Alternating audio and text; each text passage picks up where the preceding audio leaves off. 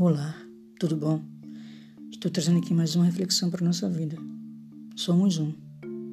Como assim? Vou te explicar. Somos um com relação aos outros seres. Somos de igual forma absolutamente um. E muitos outros interdependentes e livres. Isso amarra os nossos destinos em um só e nos separa em manifestações autônomas. Uma observação superficial e descuidada verá nisso um quadro de desconexões e conflitos de interesses. E disso advém o que se chama de mal, pois quem assim enxerga age segundo a sua visão e acaba adoecendo. Uma consciência desperta, por outro lado, resulta em harmonia e integridade, e este é o estado natural dos seres.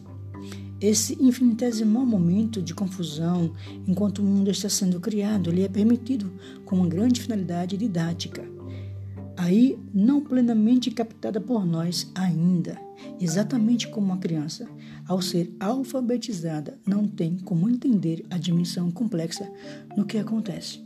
Pense nisso, somos apenas um.